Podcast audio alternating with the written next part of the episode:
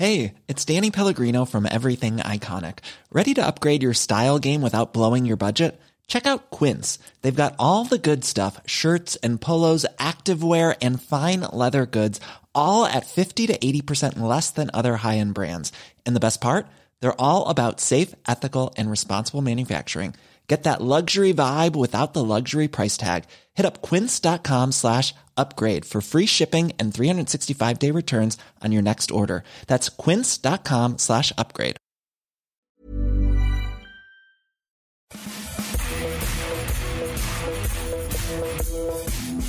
Les mauvaises langues disent qu'il est parti du côté de Merano avec Nadine suivre une cure. Les mauvaises langues disent aussi qu'il en avait un peu beaucoup besoin avant le printemps et un été que l'on espère radieux sur les plages. Martin, mon fidèle compagnon, n'est pas là? Personnellement, je me console et mes oreilles aussi. Les vôtres, sans doute également. Les miennes, parce qu'elles ont saigné plus d'une fois en l'écoutant. Vous aussi? Mais moi, c'est pour de vrai. Parce qu'il faut savoir que Martin, il parle fort, très fort, mais vraiment trop fort. Pour vous donner un ordre d'idée, une fois en Russie, il a fait péter le matériel, tellement il gueulait dans le micro. Donc aujourd'hui, je suis plutôt content qu'il ne soit pas là. Et je me console aussi pourquoi? Parce que pour m'accompagner aujourd'hui, j'ai le plaisir de faire cette émission avec Cyril Morin. Cyril Morin, l'homme de Tour d'Europe, l'émission du jeudi d'Eurosport qui vous parle de tout le football européen. Cyril Morin, le Paul Bocuse de la palette tactique, le Picasso du top et flop, le Rimbaud du fans corner, tout ça. Et j'ai entendu aussi ce matin que d'aucuns, Adrien l'appelait aussi, je l'ai entendu mes propres oreilles, hein, ils ont saigné encore une fois, le boulgour ambulant ou la soupe de pois chiches. Ce à quoi il a répondu hier, j'ai mangé grec, c'était sale. Comment? Le tout devant une excellente série d'Arte en thérapie, puis devant McFly et Carlito. Voilà. Bref, j'ai le plaisir d'accueillir le sémillant Cyril Morin. Comment ça va, Cyril? Et parle-nous un peu de cet éclectisme culinaire et culturel. Culturel. Ah bah, dis donc, quelle intro, je m'attendais pas à ça. Euh, mais encore une fois, je me fais piéger à mon propre jeu. J'essaye d'être agréable avec mes collègues, donc je leur raconte un peu la vie quotidienne, voilà. Et euh, ça se retrouve en, intro d'émission. Écoute, ça va très bien. Euh, merci Maxime. On ne saurait que trop conseiller cette série en thérapie, mais également la nourriture grecque qui est quand même riche, mais franchement délicieuse. Euh, salut à tous et je suis ravi, ravi de vous retrouver bah, euh, pour, ce numéro du FC Stream Team. En fait, il y a deux choses. Là, comme c'est pas Martin qui est là, j'en profite et je me venge un petit peu. Normal. Et puis voilà, fallait, fallait, fallait bien. Et aussi, il y a quelque chose qui est quand même bizarre. Un jour, la, thérapie, je pense qu'on va en suivre une tous. Parce que je pense qu'il n'y a pas une semaine où on ne parle pas de bouffe dans cette émission. On a parlé du yaourt aux fraises, on parle du grec, on parle de tout ça. Donc je pense qu'il y a quelque chose qui confère à la thérapie. On va peut-être s'asseoir sur le divan. Euh, d'ici peu. Mais pour le moment, on a quand même une émission à faire, euh, un podcast à réaliser. Et cette semaine, Cyril, on va beaucoup parler d'un joueur, même de deux à la rigueur, mais surtout d'un, Kylian Mbappé, qui a réussi l'un des plus gros coups, on va le dire tout de go, d'un joueur français euh, en Coupe d'Europe, tout simplement. Ouais, la thérapie s'arrêtera pas là, puisque le premier sujet, c'est de savoir si Mbappé peut désormais s'asseoir à la table de Messi et Ronaldo. Euh, bah, évidemment, on va revenir sur la prestation XXL d'Mbappé au Camp Nou, ce triplé. Est-ce que ça l'inscrit d'ores et déjà dans les pas des deux euh, phénomènes des années 2010 ou est-ce qu'il lui reste encore un petit peu de travail Ça va être un débat animé. Je crois que Maxime a une théorie spéciale. On ah, enchaînera Maxime avec un autre, euh, un autre homme, un autre cyborg. Ouais, on va parler de Haaland évidemment, qui lui a répondu même euh, dans la presse à Mbappé, qui a dit en gros le triplé l'a motivé. Donc il a fait son petit doublé aussi à Séville avec Dortmund. Eh ben, on va se poser une question tout simple, euh, Cyril. On imagine que tu as 200 millions dans la poche. Alors, si tu avais 200 millions dans la poche, je ne sais pas si tu. Je ne sais pas si je serais là. Et que tu t'en servirais aussi pour acheter un footballeur. Mais on imagine que tu as un club, que tu es président de club, tu as 200 millions. On te dit, tu démarres ta, ta va dire, l'ère de ton club avec Mbappé ou Haaland. Lequel tu choisis? On essaiera de répondre à cette question en deuxième partie d'émission. Et on terminera, Maxime, évidemment, euh, par évoquer malheureusement la grave blessure de Corentin Tolisso euh, avec le, Bayern Munich, euh, a priori out pour l'Euro, ou en tout cas mm. très très incertain.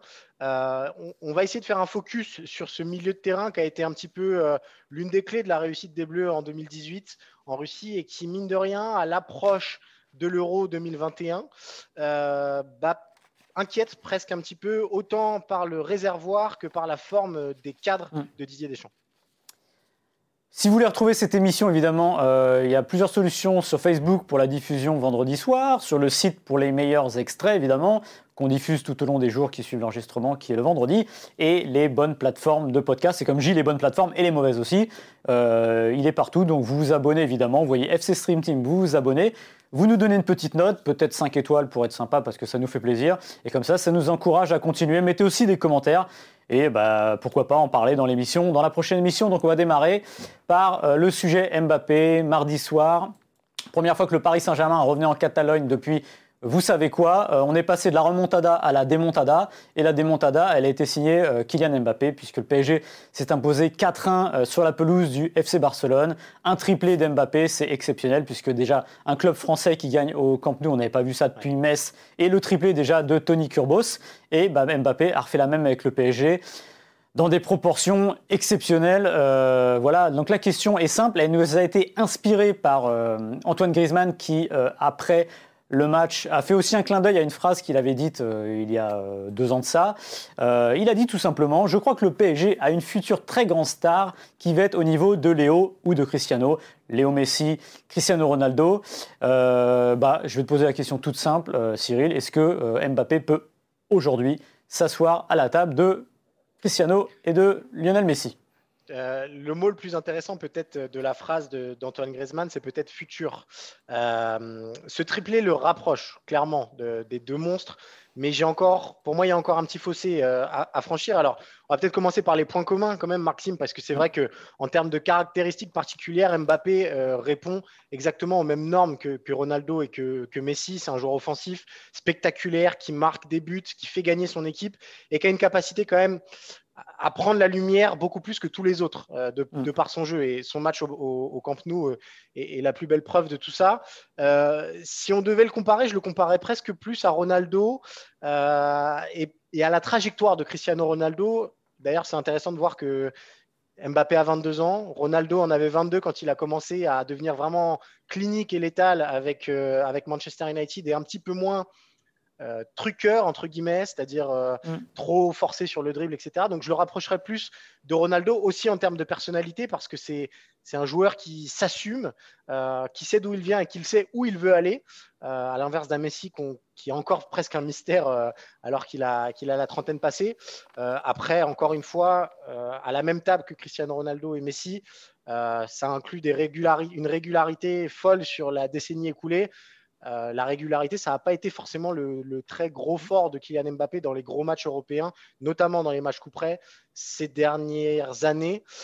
Donc voilà, il y a quand même encore un, petit gap euh, à mes yeux, mais dans le futur, évidemment, il est amené à, prendre le pouvoir. tu l'as dit, je pense que le mot important de la phrase, c'est évidemment futur, parce que évidemment, pour l'instant, il n'y est pas. il ne faut pas la surinterprétation, la sur, euh, dire, excitation, euh, l'overreaction, comme on dit de l'autre côté de l'Atlantique, c'est pas très bon. Et en effet, il, a sûrement le potentiel d'y être, et c'est à mes yeux celui qui a le plus potentiel. Avec évidemment Neymar, même si euh, je pense que Neymar est dans un entre-deux, je suis pas sûr qu'un jour il, il, arrivera exactement à la table de Messi et de Ronaldo. Ce qui est intéressant aussi, c'est de dire à quel moment on ne parlera plus de futur.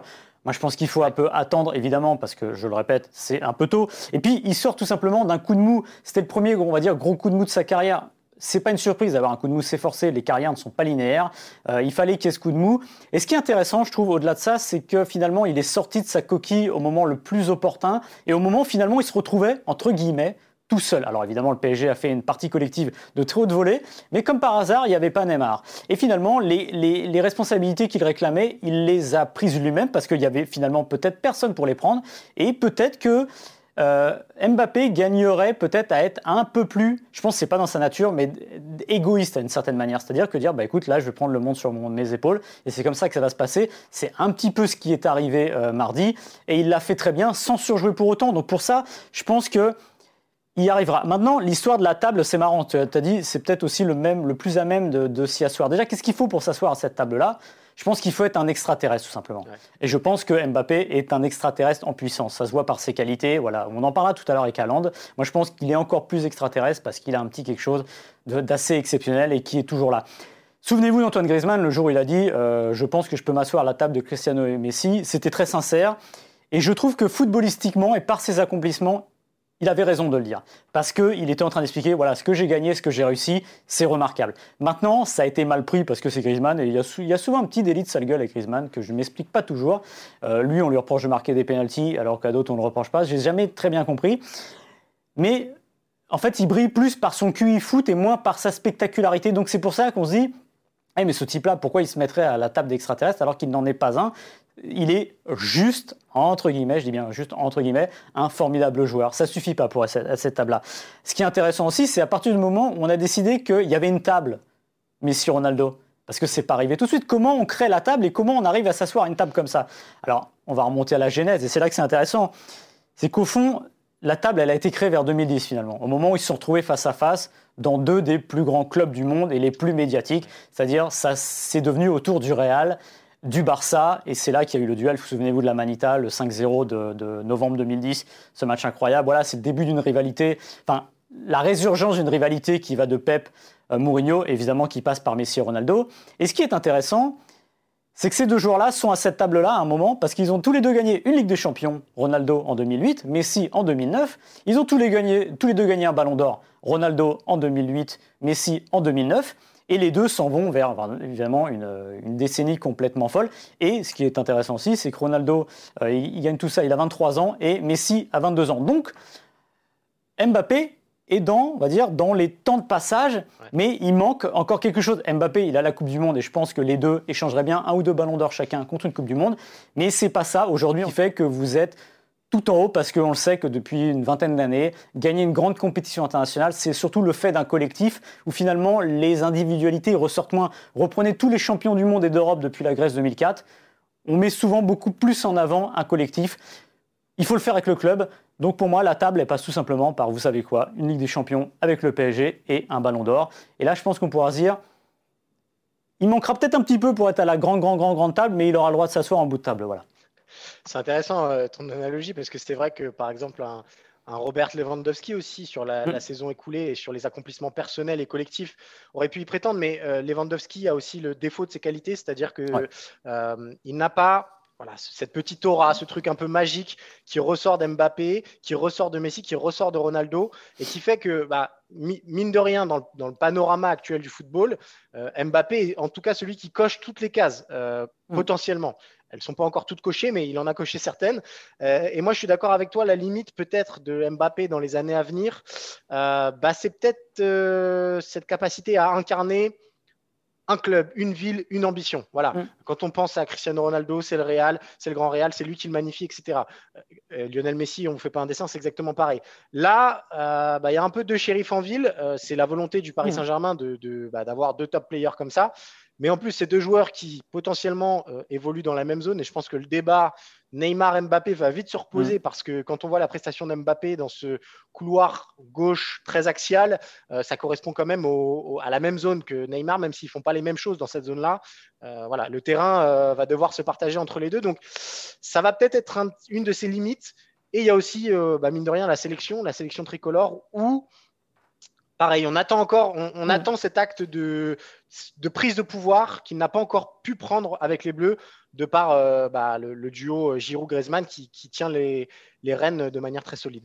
Mais ça rejoint un peu ce qu'on disait avant euh, sur le côté que je disais, l'égoïsme en quelque sorte. On ne demande pas d'égoïsme, mais c'est peut-être aussi, ça passe peut-être par là, c'est-à-dire d'assumer une ambition et de alors c'est compliqué quand vous avez Neymar dans votre équipe, mais peut-être d'assumer. Déjà, ça passe par le terrain et de, montrer que ouais, ouais, là je suis patron, vous savez ce que j'ai fait. Évidemment, ça demandera une régularité, mais c'est peut-être ce que tu dis. Euh, Ronaldo, lui, il a très bien assumé euh, très vite que c'était lui le boss.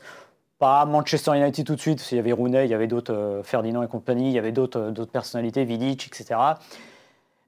Mais s'il l'a fait à sa manière, peut-être un peu plus, je ne vais pas dire four, mais on sait qu'il a, il a une zone d'influence qui, est, qui dépasse le terrain. Lui, peut-être qu'il a pas ça encore parce qu'il est jeune et parce que c'est pas dans son caractère. Mais peut-être qu'il y a un moment, il faudra forcer un peu euh, cette ambition. C'est très dur d'être un immense joueur sans avoir ça. Euh, Zidane est une exception qui confirme la règle. Regardez tous les immenses joueurs, ce sont souvent des joueurs assez sinon caractériels, au moins euh, avec un orgueil qui est important. Et je pense que peut-être qu'à un moment, il faudra développer ça. Alors évidemment, entre orgueil et melon, euh, il y a toujours une limite qui est fine. Mais s'il arrive à trouver le bon équilibre, je pense que ça aidera justement à le hisser aussi haut que ses deux prédécesseurs je, pense même que ça lui, lui trotte un petit peu dans la tête mmh. concernant son, avenir et les questions qui se posent. parce qu'en fait, il y, a, aussi le, voilà, le projet sportif du Paris Saint-Germain, il est lisible sur les années qui mmh. viennent. C'est compter sur les deux individualités fortes derrière Messi et Ronaldo et bon, d'autres, mais donc dans les années qui viennent, entre guillemets, Neymar, Mbappé, il y a une garantie, si ce n'est de résultat, en tout cas de chance d'arriver à quelque chose de loin. Mais individuellement, bah, ça peut réduire son influence. Alors que, bon, bah, on parle du Real Madrid parce que c'est lui le favori pour l'accueillir si d'aventure il quittait le Paris Saint-Germain. Euh, il y a cette possibilité de, voilà, je prends toute la lumière, je prends toute la responsabilité. Si ça marche, c'est tout pour moi. Euh, par contre, si ça marche pas, ce sera aussi les excès inverses. Euh, et je pense que ça rentre dans sa réflexion parce que, mmh. voilà, comme tout joueur qui veut marquer l'histoire, il y a cette volonté de, à un moment, je tire la couverture à moi parce que j'accepte d'avoir les bons et les mauvais côtés d'une surresponsabilisation. À la table de Messi Ronaldo, il n'y a que deux places pour l'instant. On aimerait bien qu'il y en ait une troisième. Euh, il y en a un autre qui ne le dit pas clairement. Enfin, D'ailleurs, Mbappé ne l'a pas dit, c'est Griezmann qui l'a dit pour lui. Mais il y en a un quatrième qui pourrait peut-être un jour s'y asseoir aussi. Et on a quand même l'impression, ce qui est marrant cette semaine-là, c'est qu'on s'est retrouvé avec deux genoux, 20 euh, et 22, qui crèvent l'écran, Haaland et Mbappé. Et les, deux, les deux vieux, entre guillemets, les deux très grands, qui peut-être bah, vont commencer à décliner, ne serait-ce que collectivement. Et peut-être que cette semaine marquera, on le saura évidemment, euh, déjà une forme de transition. Et nous, on a envie de se poser la question déjà, est-ce que c'est le duel du futur? Et au-delà de ça, si c'est le duel du futur, est-ce que, bah, tout simplement, si vous étiez euh, le boss euh, d'un club, quel est le franchise player, comme on dit en NBA par exemple ou en NFL, que vous iriez chercher? Vous avez 200 millions, vous avez 11 joueurs sur le terrain, vous avez une star ultime à mettre. Laquelle choisissez-vous entre Mbappé et Haaland? Ben, On va vous répondre. Et bah, tout seigneur, tout honneur. Cyril? Euh, question difficile. Euh, j'ai envie de dire que ça dépend du besoin. Euh, à mes yeux, ça dépend si on, met le curseur sur le projet collectif au long terme ou sur le joueur qui vous fait passer dans une autre dimension. Je m'explique. Tacticien va très bien pouvoir. Voilà, par exemple, on prend le, Bayern Munich de Flick bah, peut-être que ce dont ils ont le plus besoin pour continuer à régner dans les années à venir, c'est plutôt un Haaland, c'est-à-dire un joueur qui va euh, magnifier la machine collective et être euh, le bout de chaîne parfait pour prendre la succession de Lewandowski et continuer un petit peu cet héritage-là du, numéro 9 qui, chaque saison, vous garantit sa trentaine de buts.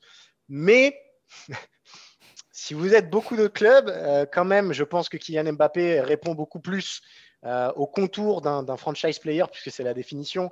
Parce que Mbappé, c'est autre chose. C'est aussi euh, cet aspect spectaculaire, ce dribble, ce côté clutch. C'est un peu l'idée du, mec euh, qui, au moment de faire le panier à trois points, bah, il va pas se dérober et ce sera à lui qu'on va donner le ballon, si on continue la comparaison avec la, la NBA.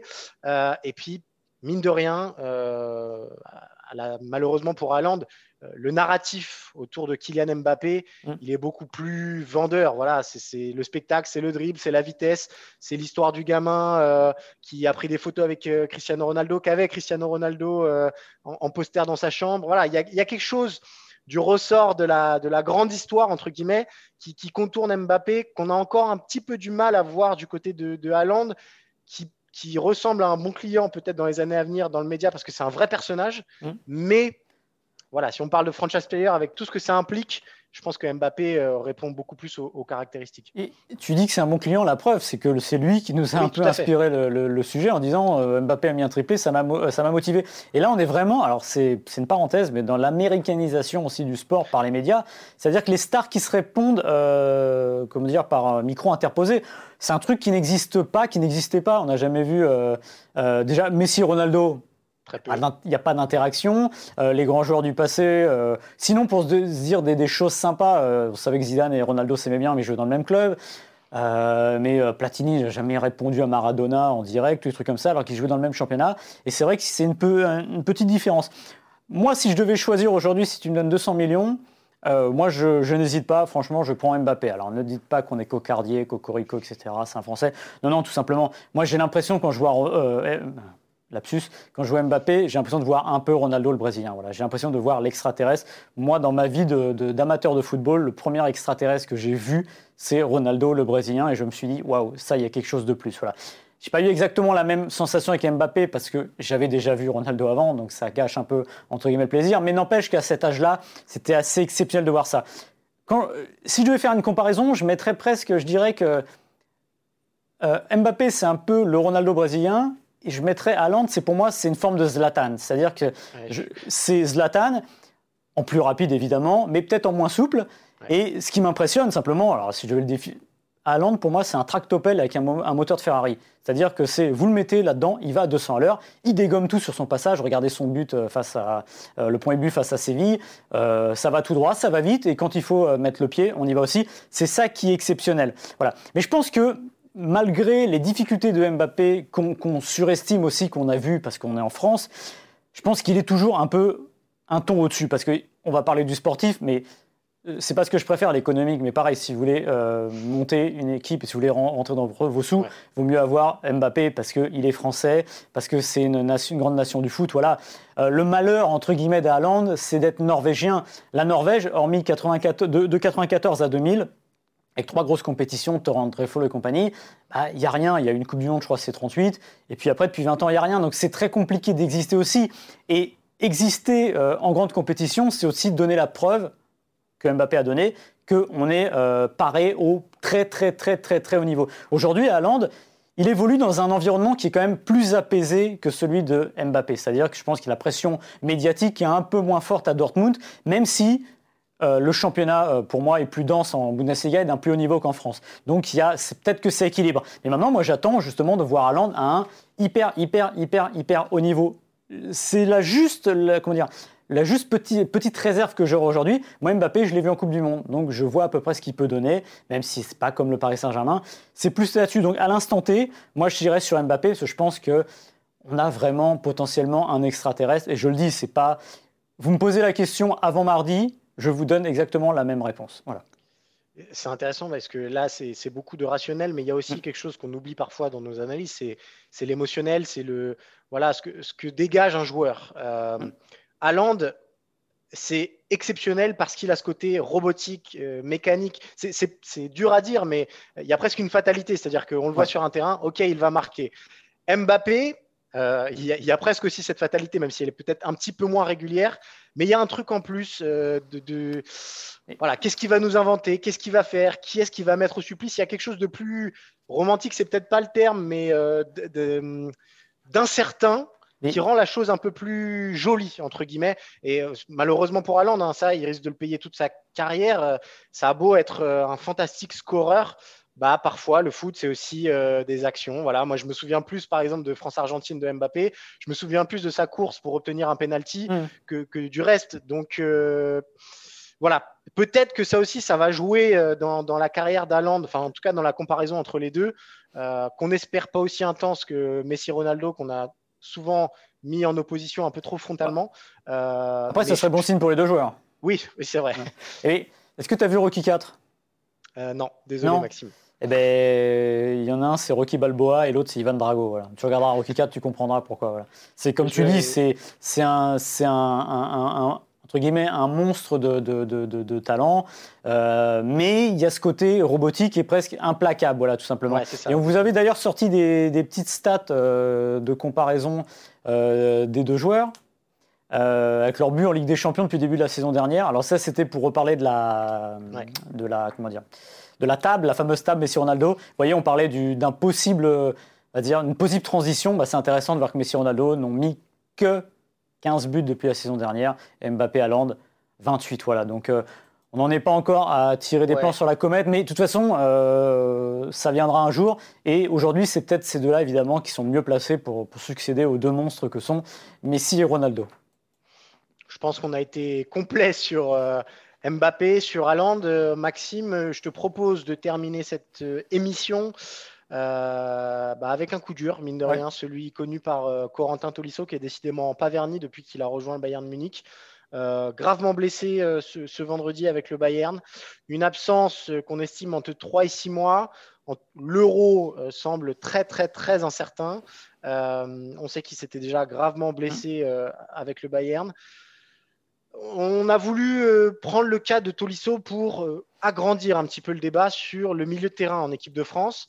Euh, on se souvient que la paire Kanté, euh, Pogba, accompagné de Matuidi, ailier gauche, mais même de Tolisso, qui avait joué contre l'Uruguay, si je ne m'abuse, euh, mmh. dans cette position-là, avait été une des clés du succès français à la Russie. Même les entrées de Nzonzi avaient été plutôt satisfaisantes. à quelques mois de l'Euro 2021, disons qu'on n'est plus aussi serein sur ce secteur de jeu-là, Maxime. Non, et comme tu dis, Tolisso, voilà, 3 et 6 mois. Si c'est 3 mois, c'est au moment de la liste des Deschamps, c'est même après la liste. Donc autant dire que c'est pas possible. tout simplement, je pense pas que Deschamps prendra un joueur qui n'a pas une seule minute de temps de jeu dans les jambes faut rappeler que Tolisso, il est champion du monde. Tolisso, il faisait partie de cette équipe qui a démarré la Coupe du Monde aussi contre l'Australie. Euh, il n'avait pas été très bon, il n'avait pas saisi sa chance, mais on l'avait revu euh, contre l'Uruguay. Et finalement, moi, ce que j'avais retenu de la Coupe du Monde, alors c'est, il y a ce qu'il y a sur le terrain et il y a à côté, je me souviens de lui qui était venu en conférence de presse après le premier match à dire que bah oui, j'ai pas été bon, j'ai pas saisi ma chance. Et finalement, ça dit aussi la valeur d'un joueur comme ça dans un groupe, c'est-à-dire qu'il reconnaissait qu'il n'avait pas été très bon, il ne se braquait pas, il se remettait en cause. Et a priori, dans le groupe, c'est plutôt un bon camarade. Donc euh, c'est ça que l'équipe de France risque de perdre aussi. Maintenant, on peut élargir au milieu de terrain. On s'était amusé, comme on le fait très souvent, ça s'appelle un marronnier en journalisme, euh, au mois de novembre dernier, après le dernier match des Bleus, à faire euh, une liste des, des, 23 Bleus qui nous semblait bien partant. Le milieu de terrain, on n'avait pas trop de doutes. Je vais vous redonner les, les signons qu'on avait donnés. On avait donné Pogba, Kanté, parce que Pogba, Kanté. Euh, Rabiot, parce que Rabiot, et notamment son match au Portugal, comme tu l'as dit, en position de, de Matuidi pendant la Coupe du Monde. Kamavinga, parce que Kamavinga était en train d'exploser complètement. Il y avait évidemment Tolisso, parce que c'est un super couteau suisse. Et en sixième, on avait mis Nzonzi. Pourquoi? Parce que on s'était mis un peu dans la tête de Deschamps. On s'est dit, pas sûr qu'ils prennent le risque. En plus, Nzonzi, Kamavinga, ça faisait, il y avait du sens. Et derrière, on avait qui? On avait Sissoko, Ndombele et potentiellement, évidemment, Awar. Voilà. Mais Awar était un peu plus dans le creux à ce moment-là.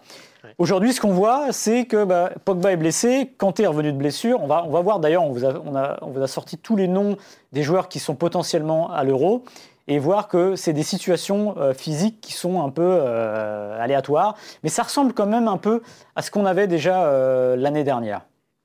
Ouais, parce que bah, l'homme de base, c'est évidemment Paul Pogba qui continue mine de rien d'inquiéter. Alors, il, avait, euh, il a connu en fait une nouvelle saison tronquée.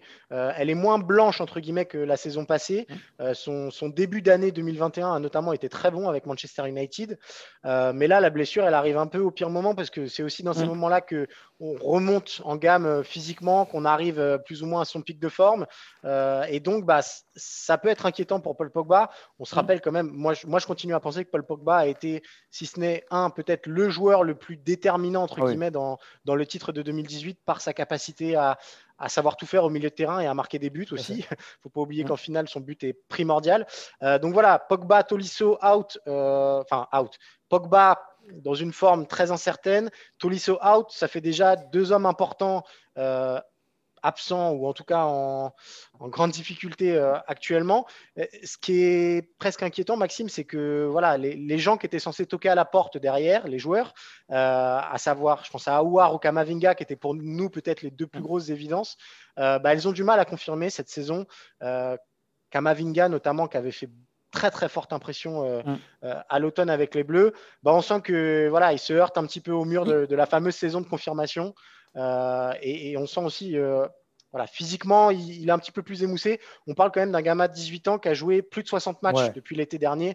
Donc, euh, fatalement, ça, ça ressort à un moment dans ses performances. Ouais, voilà. Et c'est comme, comme tu dis, il tape le mur, c'est normal. c'est un début de carrière, on le dit à chaque fois. Il faut jamais sous-estimer l'importance d'une première sélection, d'arriver dans ce monde-là. non pas qu'il ait pris la grosse tête ou quoi que ce soit. Lui, je pense qu'il est plus ou moins à l'abri de ça. Mais c'est que bah, ça change, ça change une vie. Vous avez de nouvelles responsabilités pas oublier qu'il est hyper jeune aussi. C'est surtout ça aussi. Voilà. Maintenant, ce qu'il y a, c'est que Pogba, sauf accident, il sera à l'Euro. Pogba, je me fais pas trop de soucis parce que, comme tu l'as dit, euh, la version équipe de France, ça reste la meilleure version de Pogba possible. Euh, jeu beaucoup plus, euh, comment dire, simplifié. Contre l'Australie, il est sur le deuxième but aussi, donc il est hyper important. Et je me fais pas trop de soucis. Maintenant, c'est vrai que les, les, choix de Didier Deschamps, on va peut-être les voir, voir les, les, les, joueurs, les joueurs que l'on a, ils sont un peu réduits parce que justement si on devait, on a classé, on a fait comme un feu rouge, vous savez, euh, dans, les, joueurs qui sont, on va dire, au moins en forme et qui ont une chance d'y aller. Rabiot, il y sera, maintenant c'est à peu près sûr, hormis évidemment blessure, mais ça réduit les choix finalement.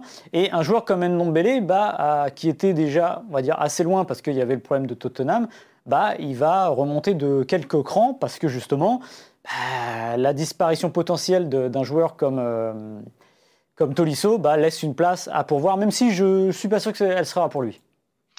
Ouais, je suis d'accord, mais c'est vrai que Rabiot et Ndombele sont peut-être les deux milieux de terrain les plus en vue mmh. français cette saison. Euh, Rabiot, c'est un élément fort d'une Juve faible. Ndombele qui a quand même réussi enfin à mettre euh, Mourinho euh, sur la même ligne que lui, ça vous dit quand même d'où il vient. Après, derrière, le, feu est orange pour Kamavinga, on en parlait. le feu est orange pour Nzonzi qui signe pas la saison de sa carrière, même si son profil reste très rare, donc précieux pour, pour Didier Deschamps. Et voilà, il y a un homme, moi, qui, qui, à titre personnel, me déçoit beaucoup cette saison, c'est Oussama Aouar, parce que après son Final 8 brillant, voilà, il devait prendre un petit peu le pouvoir à Lyon. Il devrait, il, devrait être le leader derrière euh, Memphis Depay. Et en plus, dans le profil, il ressemble un petit peu à, Corentin Tolisso, même s'il est un petit peu mm. plus offensif peut-être. Mais il y a cette capacité à être un couteau suisse et à jouer à plusieurs positions. Bah, War, il se met pas forcément dans la facilité en sortant cette saison-là. Et il est presque déresponsabilisé un petit peu à Lyon avec euh, l'émergence de Paqueta on a du mal à retrouver euh, celui qui nous avait ébloui au Final 8. Et déjà à cette époque-là, euh, Deschamps était plus ou moins dubitatif sur son cas. C'est pas sa saison lyonnaise qui va aider, qui va aider le, sélectionneur français à changer d'avis.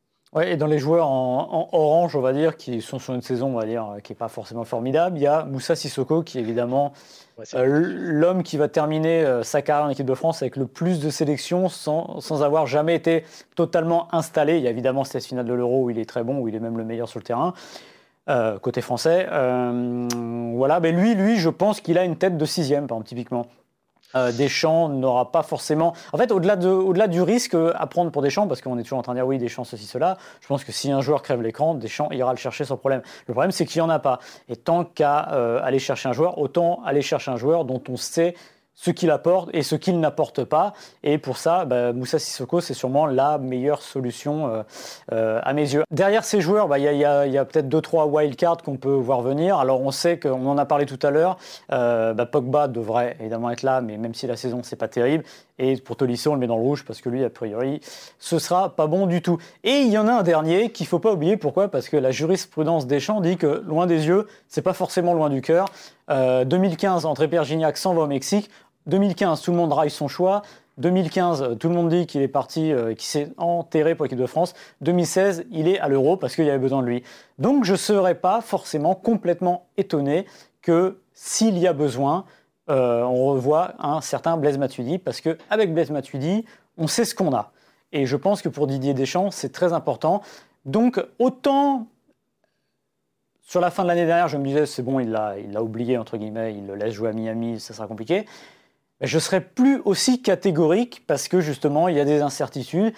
Et euh, bah, Blaise Matuidi, dans, dans cet océan d'incertitudes, c'est quand même une grosse certitude. Ouais, je, suis d'accord avec toi, Maxime. On avait eu ce débat avec Martin à l'époque où il avait rejoint la MLS. Et effectivement, les listes euh, de Deschamps après euh, donnaient raison à Martin mm. qui disait que ça ressemblait quand même à une fin d'aventure pour, pour Matuidi. à mesure que les absences peuvent euh, s'ajouter. On n'espère pas pour les Bleus, mais on sait qu'une année comme ça, euh, surtout post-Covid, ça peut faire des dégâts et on n'est peut-être pas au bout de nos peines pour, pour ce milieu de terrain-là. Peut-être que Deschamps préférera plutôt que de faire un mm. pari XXL en prenant un cinquième joueur un peu inattendu. Euh, Deschamps, ce sera plutôt quelqu'un à aller chercher, c'est exactement ce que tu dis, ce qu'il connaît, ce que ça lui a apporté par le passé. Et, et Matuidi, c'est aussi cette garantie de, de polyvalence qui peut euh, plaire à Didier Deschamps. Alors, ce sera plus forcément pour jouer le rôle qu'il avait en 2018 et même a priori euh, impossible, euh, mais dans un groupe, par son expérience aussi, euh, il, peut, il peut apporter beaucoup et, aider Deschamps à ne pas choisir, entre guillemets, un choix qu'il mettrait euh, un petit peu en porte-à-faux. Ouais, et puis en plus, c'est pas parce que, parce que toujours la tarte à la crème du conservatisme de Deschamps, c'est pas vrai.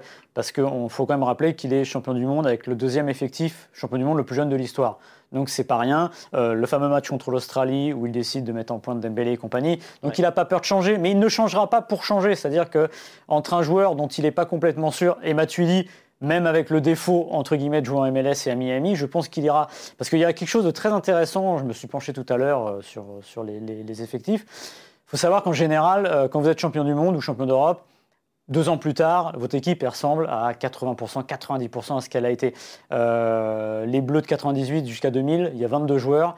18 qui reviennent et ceux qui s'imposent, c'est les joueurs de devant, comme Anelka, parce que c'est des mecs qui crèvent l'écran. Euh, les Espagnols, pendant quasiment 6 ans, ils ont gardé les mêmes quasiment. Je crois que c'était ah, en 2014, ils arrivent, c'est la compétition trop, ils arrivent à 15 joueurs qui étaient, je crois, champions du monde ou peut-être champions d'Europe. Mais en tout cas, c'est pour dire l'ossature. Et bien là, si on se penche aujourd'hui sur les 23 champions du monde de l'équipe de France, alors que c'était déjà une équipe très jeune, potentiellement, les Bleus iraient à l'Euro, sous toute, euh, avec 11, 12 ou 13 seulement champions du monde. Et je peux vous dire que c'est exceptionnel d'avoir un tel renouvellement. Alors c'est une bonne chose d'un côté, ça veut dire que ça pousse derrière, qu'il y a Kamavinga et compagnie, mais ça veut dire aussi qu'il faut à revoir les plans et faire rentrer d'autres joueurs. Donc c'est autant une bonne nouvelle du réservoir français qu'une mauvaise nouvelle de dire bah, on n'a pas réussi à continuer avec cela. Donc voilà, c'est pour ça que si Deschamps doit partir avec 11 champions du monde, bah, je pense qu'il ne prendra pas forcément un gros risque derrière parce qu'il y a certaines certitudes du très haut niveau. La liste, pour info, c'est dans à peu près deux mois et demi, ce sera vers le 15 mai, et on saura. Vaste, vaste débat d'ici là. Euh, on devrait, à mon avis, ça devrait être des sujets assez récurrents de la Stream Team dans les, dans les semaines qui viennent. D'ailleurs, je rajoute un truc, tu as dit tout à l'heure, euh, Martin, à l'époque, il avait, étais en train de me dire un peu que Martin avait raison, a souvent raison à l'instant présent, mais un peu plus tard, il a tort. si j'ai bien compris. pas dit ça comme ça, mais chacun l'interprétera. Ça veut dire qu'il s'emballerait un peu des moments à, avant la, peau de l'ours. En tout cas, euh, la, liste de Deschamps après notre débat euh, lui avait donné raison. Et il faut savoir reconnaître euh, ces choses-là parfois. Tu sais je l'ai déjà aussi entendu avoir raison à l'instant présent. Non, avoir tort à l'instant présent et avoir raison après, mais revenir en arrière, tu vois. C'est un mec très complexe, voilà. Bah voilà, Maxime, je pense qu'on a fait le tour de cette bah émission complète. on souhaite un, bon traitement à Merano, à Martin, c'est ça ouais, Maxime là, là, il va revenir, mais il en pleine forme. Il a déjà perdu 12 kilos. Là. il est affûté comme possible. Il est sec. Masse graisseuse, il est à 5%, il paraît. Alors, euh, si vous voulez du off, euh, il nous a quand même, Martin nous a envoyé une photo de lui avec un gros burger ce midi. J'ai un doute quand même sur l'efficacité du traitement à Merano. Non, il paraît que c'était végétarien. Ah ouais, d'accord. Moi, j'ai pas vu le steak hein, dedans. voilà, bah, merci beaucoup de nous avoir suivis dans ce nouveau numéro du FC Stream Team. FC Stream Team évidemment à retrouver sur toutes les bonnes plateformes d'écoute, Spotify, Acast, vous nous notez, vous partagez, on agrandit la communauté. Vous pouvez retrouver aussi cette émission sur Facebook et les meilleurs extraits, il y en a, Dieu sait qu'il y en a, euh, sur le site d'Eurosport tout au long du week-end. Merci beaucoup Maxime. Ouais, vous nous suivez sur Eurosport, évidemment, les finales de l'Open d'Australie, le biathlon, le ski avec les mondiaux. Week-end royal. On vous dit à la semaine prochaine. Salut tout le monde.